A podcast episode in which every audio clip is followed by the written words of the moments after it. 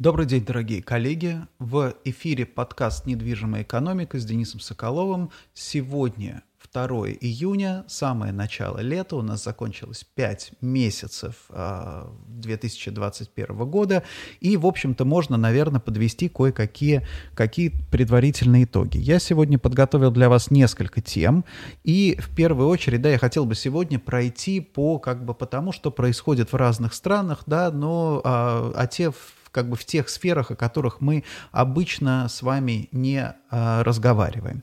Итак, первое, о чем я хотел бы сегодня поговорить, это а, о, об российской экономике. Как я уже неоднократно а, упоминал, что мы ждем, мы с вами все ждем прогноза, нового макроэкономического прогноза кабинета Мишустина. К сожалению, макроэкономического прогноза от Мишустина пока нет, по крайней мере в публичном доступе. Я, честно говоря, не знаю, с чем это связано, да, мы можем только гадать, то ли, допустим, да, то ли готовится какой-то, ну, мы можем с вами надеяться, что готовится какой-то серьезный пакет стимулирования, поэтому если пакет стимулирования готовится, то зачем как бы объявлять прогноз до, а, как бы до объявления этого пакета. Вот, либо, например, да, либо какие-то цифры там не очень сходятся. То есть мы с вами пока гадать то, можем только гадать, а это дело непродуктивное. Самое главное, что как бы нету пока у нас а, четкого, да, четкого какого-то прогноза от а, нового прогноза от кабинета Мишустина. Что есть вместо этого? Вместо этого есть консенсус-прогноз от разных макроэкономистов банков, и, в принципе, в этом консенсус-прогнозе самое главное, что мы видим, самое главное, это то, что а, нас ожидает, в общем-то, после, там, допустим, после восстановления, постковидного восстановления, 22, 23, 24 год, нас ожидает рост экономики на уровне примерно 2%, 2%, 2,1 и так далее. Это, в общем, такой вот консенсус, да, при том, что рост экономики, рост мировой экономики в это время будет скорее ближе к 3%, да, по прогнозам. То есть Россия как бы продолжит отставать. Это на самом деле не очень хорошая новость, да, хорошая, единственное, что хорошая новость в том, что как бы спада тоже, в общем-то, пока никто не ожидает. То есть рецессии не будет, да, то есть мы, в принципе, говорим сейчас только о стагнации. И здесь э, надо отметить, что это не э, какой-то сценарий, там, допустим, да, это не какой-то сценарий э, позитивный, суперпозитивный. Это сценарий обычный, да, обычный такой вот базовый сценарий. И э, или там, допустим, негативно, это, база, это базовый сценарий, то есть нам надо, в общем-то, к этому готовиться. Вот здесь интересно будет, опять же, что, с чем выйдет правительство, что нам скажет правительство по поводу того, как э, оно видит э, макроэкономику, но я, в общем-то, полагаю, что нам нужно смотреть сейчас вот в долгосрочной, долгосрочной перспективе где-то на инфляцию в районе 5% и рост ВВП в районе, там, допустим, 2%. Да, что это такое? Это там следующие 10 лет, следующие 10 лет это инфляция, ну, как бы, да, а, допустим, да, а, цены увеличатся, где-то вырастут на 50%, за 10 лет экономика вырастет там примерно на 20%. То есть, ну, в общем, такой неплохой базовый сценарий. А что еще, о чем еще я хотел поговорить, касая, что касается России, мы подвозим предварительные, начали подводить предварительные итоги 5 месяцев, и на самом деле цифры там, допустим, по офисному рынку Москвы очень странные, показывают очень странные данные. Мы видим сейчас, что за 5 месяцев у нас чистая абсорбция. А что такое чистая абсорбция? Это увеличение занятых площадей под офисами в, там, в агломерации, в Москве. Московская агломерация, чистая абсорбция плюс 300 тысяч. Это на самом деле важно, почему я все время к этому показателю возвращаюсь. У нас все хуже и хуже становится со статистикой, поэтому приходится ориентироваться в большей степени на какие-то свои данные, на косвенные, на такие прокси-индикаторы. И вот на самом деле это действительно прокси прокси, очень хороший прокси-индикатор – это чистая абсорбция, потому что чистая абсорбция говорит нам о создании рабочих мест в постиндустриальной экономике, в офисном секторе. И у нас есть плюс 300 тысяч за 5 месяцев. Плюс 300 тысяч – это где-то 30 тысяч рабочих мест. Хороший показатель, очень хороший показатель, но как только мы начинаем вглубь а, внедряться, мы видим, что на самом деле а, из центра за первые 5 месяцев, то есть CBD-2, так называемый центральный деловой район 2, это то, что мы как бы рассматриваем внутри а, третьего транспортного кольца. Вот это CBD-2, а, там чистая абсорбция минус 200 тысяч тысяч. То есть офисы продолжают уходить из центра на периферию. И плюс 600 тысяч – это за пределами МКАД. Да? То есть у нас вот сейчас в полной мере идет та самая децентрализация, о которой мы давным-давно говорим. Причем децентрализация, на самом деле интересно, что эта децентрализация перескочила, да, перескочила через как бы третий пояс. То есть смотрите, что, как интересно получается. То есть по логике вещей, если мы смотрим на децентрализацию, на рост агломерации, то у нас должно происходить следующее. У нас, допустим, становиться все больше и больше офисов, востребованных в все дальше и дальше от центра. Но у нас как, как бы, допустим, да, у нас как бы эта децентрализация перескакивает через спальные районы и уходит, по сути дела, в Новую Москву, в московскую агломерацию. И это очень интересная история, потому что что-то подобное у нас наблюдалось в эпоху индустриализации, когда у нас был центр Москвы, жилой, административный, потом ржавый пояс, который потом стал ржавый, но в то время это был индустриальный пояс, да, и потом, когда развивалось жилищное домостроение уже при Брежневе, спальные районы как бы перескочили через этот ржавый пояс, и у нас появились вот эти спальники, там, Берилева, Жулебина и так далее, да, и все остальное. Вот сейчас мы интересны вот я не могу сказать, уже сказать, что это происходит, да, скорее всего, возможно, возможно вполне, что этот тренд захлебнется, может быть, это какие-то ложные, да, временные явления, но не исключено, что у нас произойдет очень интересная вещь, рабочие места у нас перескочат через вот эти спальники, да, в которых, в общем-то, сконцентрировано достаточно много людей, но при этом практически очень, они очень бедной инфраструктурой, там очень слабая дорожная сеть, там очень мало земельных участков, на которых которые не просто участков, на которые можно воткнуть точечно офисный центр. Нет, офисные центры должны строиться, должны строиться кластерами. И, соответственно, естественно, девелоперы, они начинают смотреть шире на агломерацию и начинают выскакивать через а, спальные районы в, собственно, в область. Вот а, я боюсь, что, ну, собственно, не боюсь, мне кажется, вполне возможно, это будет происходить. Мы будем за этим внимательно наблюдать. Обратите внимание, да, вот я всегда, когда мы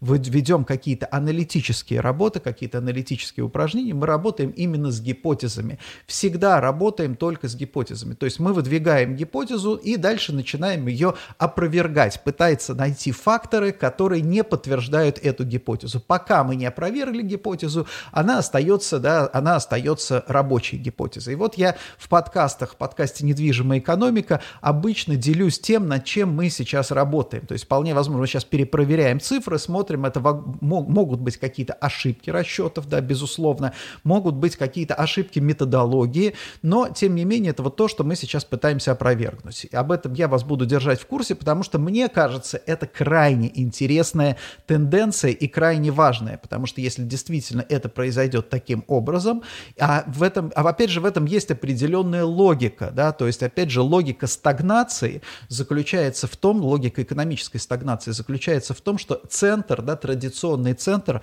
начинает превращаться в такой музей, да, вот мы все там были, там, допустим, Рим, там такие старые города, там, допустим, Париж, да, вот самый центр, там деловая активность не такая уж, не, не, не такая уж серьезная, да, а именно деловая активность, она вся идет куда-то дальше на периферию, потому что именно там, в общем-то, там, в общем-то, жизнь, а в центре как бы экономика стагнирует, империя, да, там начинает там, империя, особенно если империя там переживает упадок, да, то в центре, центр это для для развлечений, центр, там, допустим, для времени, праздного времяпрепровождения аристократии и так далее. А вот именно, что называется, а, основные, основные экономические процессы должны идти ближе к периферии. Поэтому я считаю, это очень важная, важная история для нас с вами.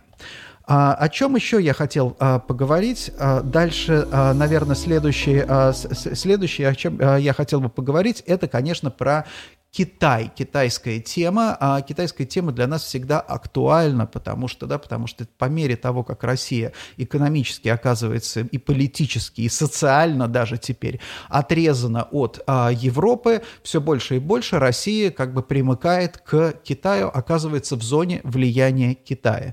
И что у нас в Китае? У нас в Китае самое важное сейчас, самая актуальная, наверное, не самая важная, но самая актуальная история – это смена демографического вектора.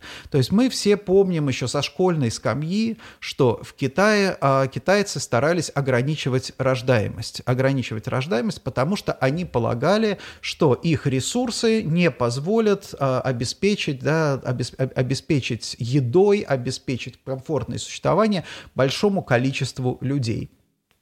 Соответственно, это, было, это была спорная политика, потому что очень многие, да, очень многие высказывались против, но мы, чего мы не понимаем здесь, да, конечно, в России, когда мы там, допустим, мы слышим с вами про китайскую политику одного ребенка, например, да, ну что такое китайская политика одного ребенка? Ну, подумаешь, какая-то какая там политика, много ли мы видели политик.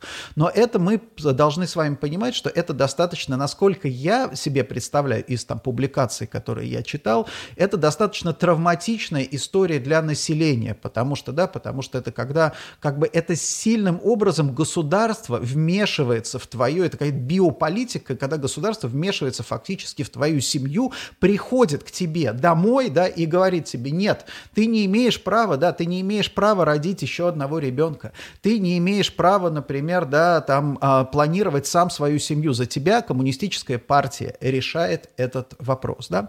Сейчас оказывается, да, сейчас рост населения населения сильно замедлился. Сейчас до, до недавнего времени позволялось два ребенка иметь. За третьего ребенка нужно было уже платить штраф. Да, да. Там есть еще и гендерные перекосы, понятно, о которых мы говорили. Но интерес, интересно другое. Сейчас Китай сталкивается с а, серьезной проблемой. Население, рост населения замедлился. Все ждали перепись населения, результаты переписи населения и даже допускали, что Китай покажет снижение населения. Да? Но снижение населения в последний момент показывает показано не было. Продемонстрирован был небольшой рост, но рост очень маленький. То есть на сегодняшний день в Китае 1,4 миллиарда человек же проживает. В Индии, например, 1,37 миллиард человек. То есть, в принципе, Индия уже очень скоро перегонит Китай.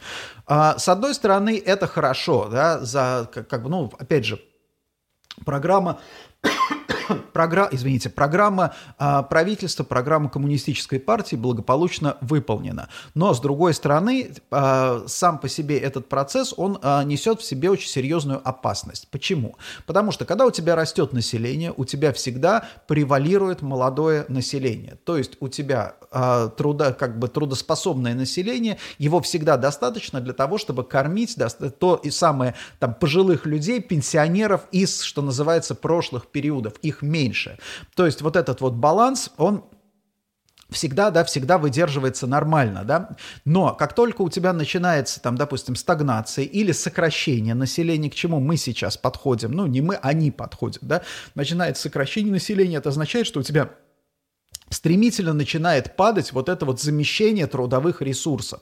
То есть у тебя все меньше и меньше становится людей трудоспособных, при этом все больше и больше, да, у тебя становится пенсионеров, потому что именно, да, вот на пенсию, на пенсию начинают выходить те люди вот эпохи стремительного, стремительного роста.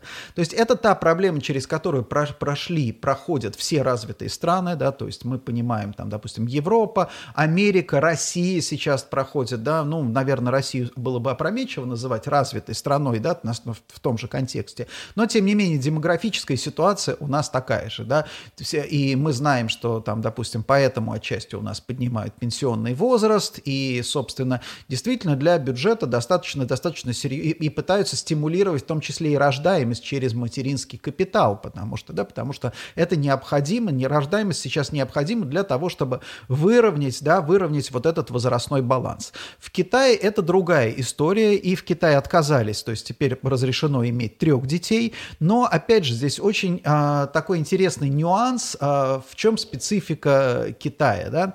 В Китае коммунистическая партия, она абсолютно непогрешима. То есть коммунистическая партия не может просто взять и отменить, допустим, контроль э, рождаемости, демографический контроль, биополитику, потому что тогда возникнет вопрос, а вот эти все мучения, вот эти все там семейные драмы, катастрофы, они для чего были, да, чем они были обусловлены, да, в этом и был какой-то какой смысл, или это просто было какое-то, да, издевательство издевательство над собственным народом. И вот это вот основная, как бы основная проблема, потому что китайская, да, китайская коммунистическая партия, она не признает никогда своих ошибок.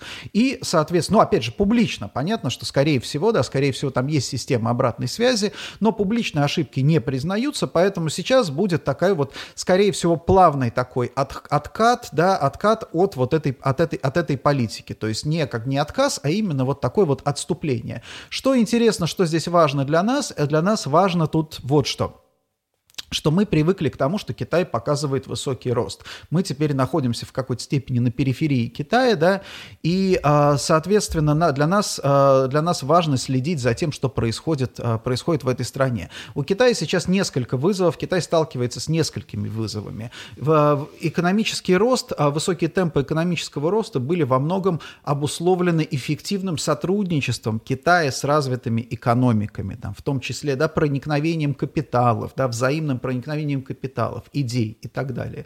Сейчас Китай переходит в фазу противостояния, в том числе, уже перешел в фазу противостояния, в том числе и с Америкой, да, то есть, условно говоря, а, позиция Запада в отношении Китая сменилась. Если еще там, допустим, 5-7 лет назад а, позиция Запада там в целом некого, да, западного истеблишмента была следующая, то есть нам необходимо, если мы дадим возможность, если у Китая повысится уровень жизни, если Китай станет богатым, богаче, то поведение как бы на международной арене, да, то как бы а, политика Китая, она будет более близка к европейской политике. То есть, опять же, западные там, интеллектуалы, они всегда исходят из такого представления о некой норме, да, что вот когда все там, допустим, страна становится чуть-чуть богаче или там появляются больше, там, допустим, денег, больше возможностей, то, собственно, и ценности, да, ценности у людей одинаково живущих, да, по уровню жизни, наверное, так, с одинаковым комфортом, у них примерно сходные. И это оказалось большой ошибкой, потому что, да, потому что сейчас они видят,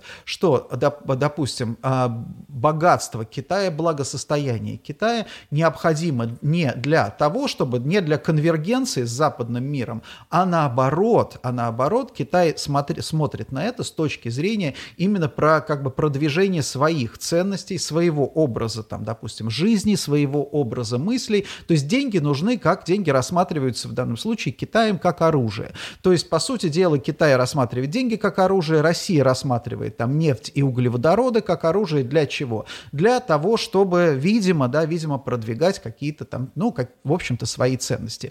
Вот, и, собственно, конечно, это все получает такой серьезный сейчас с Запада пушбэк, поэтому мы слышим там все вот, э, как бы все истории про там западные санкции и противостояние с Китаем, их надо рассматривать не с точки зрения там того, что, а, ах, там Запад отказывается от там либеральной торговли. Нет, они смотрят на это теперь немножко с другой стороны, да, когда они начинают там, допустим, бороться с компаниями, там, с Huawei или еще что-то. А подоплека этого, как бы идея, которая за этим стоит, следующая, что свободная конкуренция, да, опять же, здесь можно по-разному, а, по-разному воспринимать это, но как бы здесь очень важно понимать позицию, да, позицию, из которой исходят там, допустим, исходят те же американцы. Они смотрят смотрят на это так, что да, конкуренция между компаниями – это хорошо, но, с другой стороны, когда у тебя есть, там, допустим, Huawei, за которым стоит там коммунистическая партия Китая, Министерство обороны, плюс Министерство финансов, которое имеет доступ практически к неограниченным ресурсам, и Huawei, да, и американская обычные компании, которые, да, которые живут, ну, в таком вот в рыночных условиях, вынуждены конкурировать, по сути дела, не с компанией Huawei, а с китайским государством. Вот, собственно, о чем идет идет речь. Вот почему э, стараются, да, американцы, в том числе и европейцы, стараются ограничить там экспансию китайских компаний, потому что они смотрят, они видят их не как компании, они видят их как некие там, допустим, такие, ну, я не знаю, такие подразделения государства, да, а государство совершенно с их точки зрения не должно заниматься экономикой. Вот, а к чему я здесь веду? Я, я здесь веду, во-первых, к тому, что не стоит там, допустим, да, не, а, у нас а, наши российские российские публикации даже в деловой прессе, они всегда склонны рисовать там каких-то, я не знаю, там западных политиков, как каких-то клинических идиотов, которые не помнят там вчера, что сказали, сегодня не помнят, что сказали вчера. И практически не объясняют мотивацию, действительную мотивацию, да, но мне кажется, что здесь важно эту мотивацию понимать, ты можешь с ней соглашаться, можешь не соглашаться, это другой вопрос, да, но э, понимать ее необходимо, по крайней мере, особенно если там речь идет о каких-то вопросах противостояния влияние. Так вот, Китай с чем сталкивается? С одной стороны, сейчас да, Китай находится в ситуации, опять же, экономического противостояния. Да, а, второе – это демографическая проблема, о которой я только что говорил. Третье – это на самом деле кредитная система. Ведь тоже еще очень важно, а, важно следующее, что вот, допустим, те пенсионеры, там, те, а, как бы те люди, которые будут выходить на пенсию в Китае, например, да, они еще, скорее всего, будут обременены кредитами, да, то есть у них их ситуация и задача будет заключаться не просто в том, чтобы обеспечить им прожиточный там какой-то минимум, плошку риса, как это было там, допустим, раньше, там, в 70-е годы, а нужно будет, во-первых, обслуживать их кредиты, обслуживать их выросшие потребности, мало того, что их будет много, у них еще и будут больше потребностей, в том числе и, на самом деле, и обязательств. Вот, собственно, поэтому для Китая это вызов, и нам, мне кажется, нужно очень внимательно смотреть, следить за, а, по сути дела, за экономикой Китая, опять же, а, степень, ну, доверия, по сути дела, к э, статистической информации, она, я бы сказал, что достаточно низкая. Тем не менее, да, тем не менее, я не отношусь к тем людям, которые говорят, а, не надо смотреть на официальные цифры. На официальные цифры смотреть надо, потому что хотя бы официальные цифры, они показывают, они все-таки, может быть, они могут быть кривым зеркалом, но все же это зеркало. А еще а, интересная новость, которую я про прочитал на прошлой неделе, это то, что в Иране, в Иране сейчас а, намечаются, надвигаются президентские выборы, потому что Рухани а, просидел два срока, соответственно, он не выдвигается на следующий срок, то есть в этом смысле Иран вполне демократичная страна.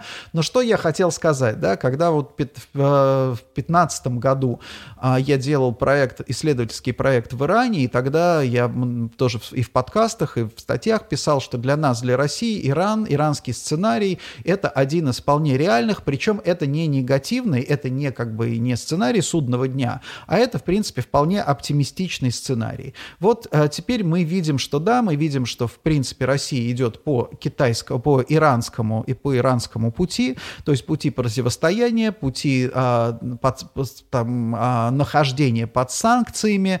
Другое дело, что разница в том, что Кита, иранцы, например, да, иранское противостояние с западным миром, это цивилизационное противостояние, да, то есть, допустим, да, Иран считает себя колыбелью цивилизации, считает, допустим, да, считает западной, куль, западную культуру исчадием, вообще в принципе западную культуру исчадием ада, да, то есть, например, в Иране а, а, одинаково, по сути дела, одинаково неприемлемо а, исполнять музыку Чайковского, например, и, допустим, музыку, ну или музыку, там, перформансы Pussy Riot. Это все две стороны одной и той же западной сатанинской, сатанинской культуры, которые, да, которые, которые не место, не место в цивилизованном обществе, да, это вот вот как бы очень, очень важно понимать, что все относительно. Это для нас, например, большая разница между там условно, условными Sex Pistols, например, э, и Генри Перселом. А для иранцев, например, это одно и то же. Это вот просто вот разновидности вот этой вот шайтанского,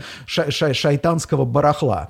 Вот. А, то есть вот это вот иранское противостояние, оно цивилизационное. К счастью, российское противостояние там, с остальным миром, с западным миром не является цивилизационным, поэтому выход из него, в общем-то, фактически существует. Проблема, как бы, наша проблема несколько другая, да, несколько другая. А наша проблема в том, что наша самоидентификация, она построена не на относительно там позитиве, то есть не на том, что э, а, самоидентификация, я имею в виду как страны, как э, политической культуры, не на позитиве, не на том, что, допустим, мы добьемся каких-то там геополитических целей, а на негативе, то есть на отрицании, да, то есть мы, а, допустим, наши идеологи говорят, говорят нам не то, что вот русские это такие-то, такие-то, такие-то. Нет, они говорят, русские это другие. Вот посмотрите на американцев, да, вот видите американцев, вот мы другие. Вот. Поэтому как бы вся вот эта самоидентификация и э, идеология государственная, она сейчас построена вот на этом отрицании. И это сложная и тяжелая, и тяжелая вещь, потому что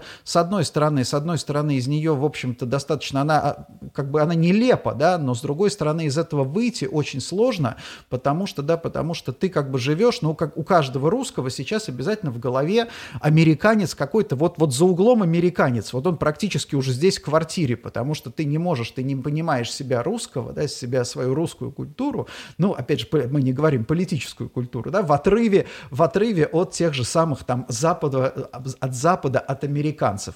И это, это, это сложная и, наверное, драматичная история. Так вот, возвращаясь к Ирану, что мы видим в Иране? В Иране э, интересная а, вещь, что а, сейчас перевыборы, президента, а в Иране как бы, да, вот двухуровневая система власти. То есть, с одной стороны, есть религиозная власть, религиозные лидеры, да, а, аяталы так называемые, там сложная система, их тоже у них там как-то их выбирают там, там и так далее. И есть светская власть, то есть в виде президента. И вот Рухани был достаточно таким прогрессивным, центристским президентом. Но религиозные лидеры, они контролируют, по сути дела, непосредственно, напрямую контролируют общество. Интересно то, что именно отчасти поэтому, например, на постсоветском пространстве, в принципе, достаточно, опять же, ну, в странах а, скажем так, в странах, склонных к диктатурам, да, а, очень жестко контролируется деятельность и а, деятельность церкви, опять же, в тех же самых мусульманских странах. То есть, с одной стороны, там, допустим, наша Центральная Азия – это мусульманские страны, да, с другой стороны, ислам там носит скорее такой вот, ну, а, ритуальный, наверное, характер, потому что власти очень болезненно и очень строго следят за тем, чтобы не было никакого экстремизма, а экстремизм – это не только, да, экстремизм это не только там, я не знаю, там желание, там, я не знаю, взрывать там что-то, нет. Экстремизм это во многом, да, это во многом а, та ситуация, когда религия, там, допустим, религиозные лидеры ставят себя над светской, над государственной властью. Вот это вот, вот это очень, да, вот это очень важно. То есть они как бы не считаются с государственной властью, а считают наоборот. Вот, потому что у всех перед глазами там опыт, там, пример того же самого Ирана, Афганистана, потому что все понимают, особенно особенно там, допустим, если речь идет о диктатуре, например, да, то любой диктатор понимает, что если у него там, допустим, будет какой-нибудь аятала еще, да, то его власть, диктаторская власть, она будет там каким-то образом, да, она будет, ей будет нанесен ущерб. Вот, собственно, вот в Иране вот эта вот двойная такая система сохраняется, и, насколько я понимаю сейчас, на, как бы на выборах, а, на, на, на выборах там нет практически таких реформистских кандидатов, да, скорее всего, победит очередной, ну, вот такой же, да, очень ум, ну, умеренный с какой точки зрения? Умеренный человек, который, да, умеренный, э, умеренный кандидат, который не будет там стремиться к реформированию, к реформе того же самого Ирана и возобновлению контактов, развитию контактов со странами Запада. То есть Иран находится в таком вот, в общем-то, достаточно привычном, ну, как бы в, так, в такой вот стабильной истории. Что для нас здесь важно? Для нас здесь важно, потому что а, для нас здесь важно то, что когда мы говорим про стабильность системы, да, нам надо понимать, что, что, -то, что такое стабильность, какой срок этой стабильности, как, вот, как, как такая система может выживать. И для, допустим, для нас, поэтому Иран это интересный, интересный пример, пример, где система каким-то образом стабилизировалась. И я, кстати, вот кто, а, опять же, кто э, увлекается, интересуется кино, рекомендую. Есть очень интересное иранское, иранское кино современное, да, которое, ну вот, там с точки зрения, опять же, с точки зрения сюжета, оно, оно весьма странное, но при этом, да, при этом интересно снятый фильм. Вот, например, один из моих любимых «Савинья», например, прекрасный фильм про э, элиту, про культурную элиту Ирана. Это детектив с убийствами, с расчленениями, маньяками, то есть вот такой вот прямо практически, да, практически скандинавский нуар, но главные, главные герои, то есть все действующие лица, это художники, режиссеры, то есть такая вот интеллектуальная элита Тегерана. Рекомендую настоятельно. Вот. А, а о чем еще я хотел сегодня поговорить, это, конечно, последняя, да, последняя часть, э, это о российском ледниковом периоде, да, то есть что мы сейчас видим? Вот, э, из политических новостей, у нас праймерис Единой России, там много всякого, не буду, в принципе, не буду комментировать, но здесь важно понимать, что мы переходим, вот праймерис Единой России, это такой вот переход к однопартийной системе, то есть что сделали, а, как бы, что сделало руководство Единой России, они говорят, давайте так, мы будем проводить праймерис, как бы вы будете голосовать за тех, кого Единая Россия выдвинет кандидатами в депутаты. Но при этом эти люди не обязательно должны быть даже членами Единой России. То есть Единая Россия сейчас монополизирует, по сути дела, выдвижение в депутаты. То есть это построение снова однопартийной системы, да, той самой. То есть если ты хотел, например, да, в советские времена, ну не то, что даже хотел, в советские времена нельзя было хотеть стать депутатом, тебя могли выдвинуть. Но если ты предполагал, что ты там для себя в карьере, что ты, может быть, когда-нибудь станешь депутатом, ты не мог быть не членом там, коммунистической партии, да, потому что только коммунистическая партия могла тебя выдвинуть туда. Вот и здесь та же самая, здесь та же самая история. То есть мы переходим, вот тут очень, очень, очень важный момент, коллеги, да, я прошу вас обратить внимание, потому что информация разрозненная, и как таковой, то есть если, опять же, в советские времена были уроки обществоведения, где, в принципе, излагалась доктрина, да, советская доктрина. Сейчас, к сожалению, вот нашу российскую доктрину, что можно, что нельзя, как мы должны там себя вести, что мы можем делать, на что мы имеем право, на что мы не имеем права, к сожалению, об этом, да, об этом нигде почитать нельзя, и ошибка здесь достаточно может быть фатальной. Поэтому здесь нужно как бы реконструировать, нам приходится реконструировать вот эти государственную, нашу государственную идеологию по признакам каким-то внешним, опять же, э, там гражданские права тоже по каким-то признакам. То есть э, наш новый, как бы новый социальный договор России там 2021, Напомню, что, а, допустим, ранний путинский социальный договор был, мы, а, вы не лезете в политику, а мы даем вам возможность там зарабатывать. Сейчас новый социальный договор будет сформулирован как-то по-другому. То есть сейчас, по сути дела, вот, наверное, какая-либо, да, какая-либо деятельность не санкционированная в любом виде, да, она фактически, да, она фактически оказывается криминализирована, да, то есть уже этого делать нельзя. Мы видим, что у нас там уже даже не оппозиционеров сажают, у нас уже там как бы арестовывают всех подряд, по большому счету. И вопрос здесь в том, что нет, да, то, то есть любое какое-то, сопро... даже не то, что сопротивление, да, а, а допустим, точка зрения отличная от... Вот тут самая большая проблема, что вот отличная от... Вот от чего Э, мы, к сожалению, это не формулируем. Но, опять же, помните несколько, несколько священных таких вот постулатов.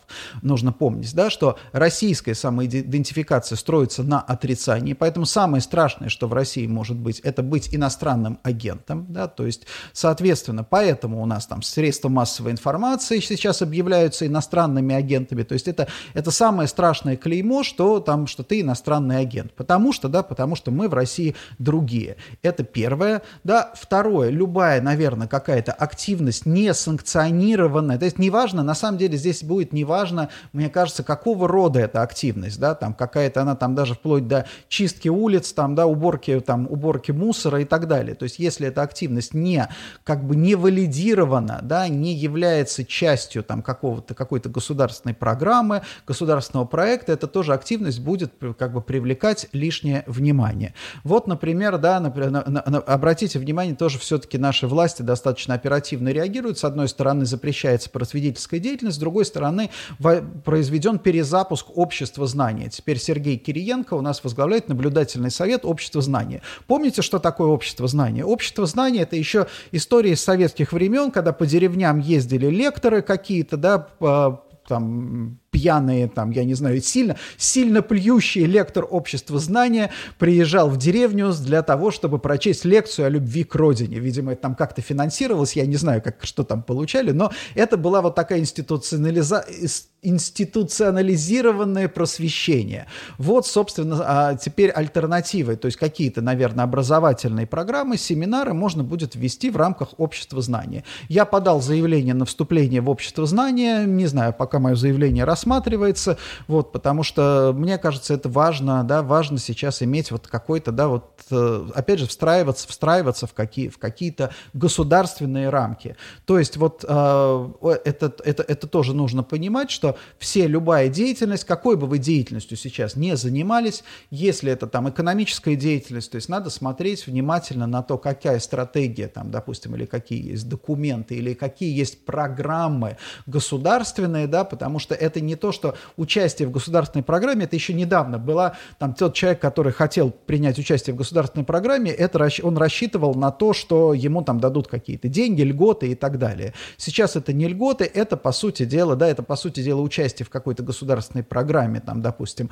развитие, ну вот сейчас, например, у нас, да, у нас развитие стройкомплекса, стройкомплекс это основа экономического, да, экономического роста России в том числе. Соответственно, да, соответственно, мы с вами, как представители бизнеса, мы играем в, этом, в этой сфере очень важную, очень важную роль, потому что, да, потому что мы обеспечиваем вот этот экономический рост.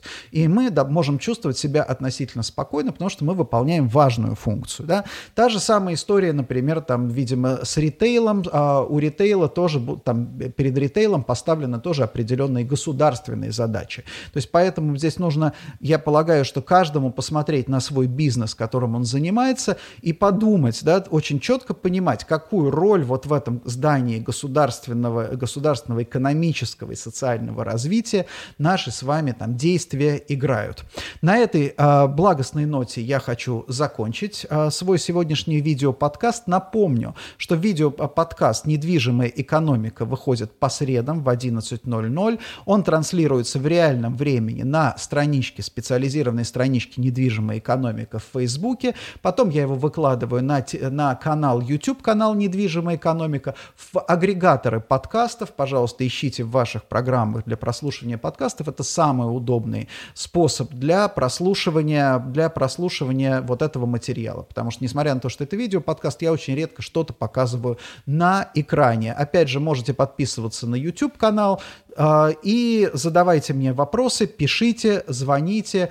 Помните о том, что мы, опять же, мы в 21 год с точки зрения экономики, он непростой, он ставит перед нами сложные, сложные вопросы. И, опять же, только вместе мы многие из этих вопросов мы можем решать только вместе, обмениваясь, да, обмениваясь идеями, обмениваясь там своими какими-то своими мыслями, своими знаниями, своими навыками, своей экспертизой. Поэтому, пожалуйста, все мои контакты доступны, и я с удовольствием буду рад обсудить любые какие-то бизнес-проекты, а, стратегии и так далее. С вами был Денис Соколов, видеоподкаст «Недвижимая экономика», 2 июня 2021 года. До свидания.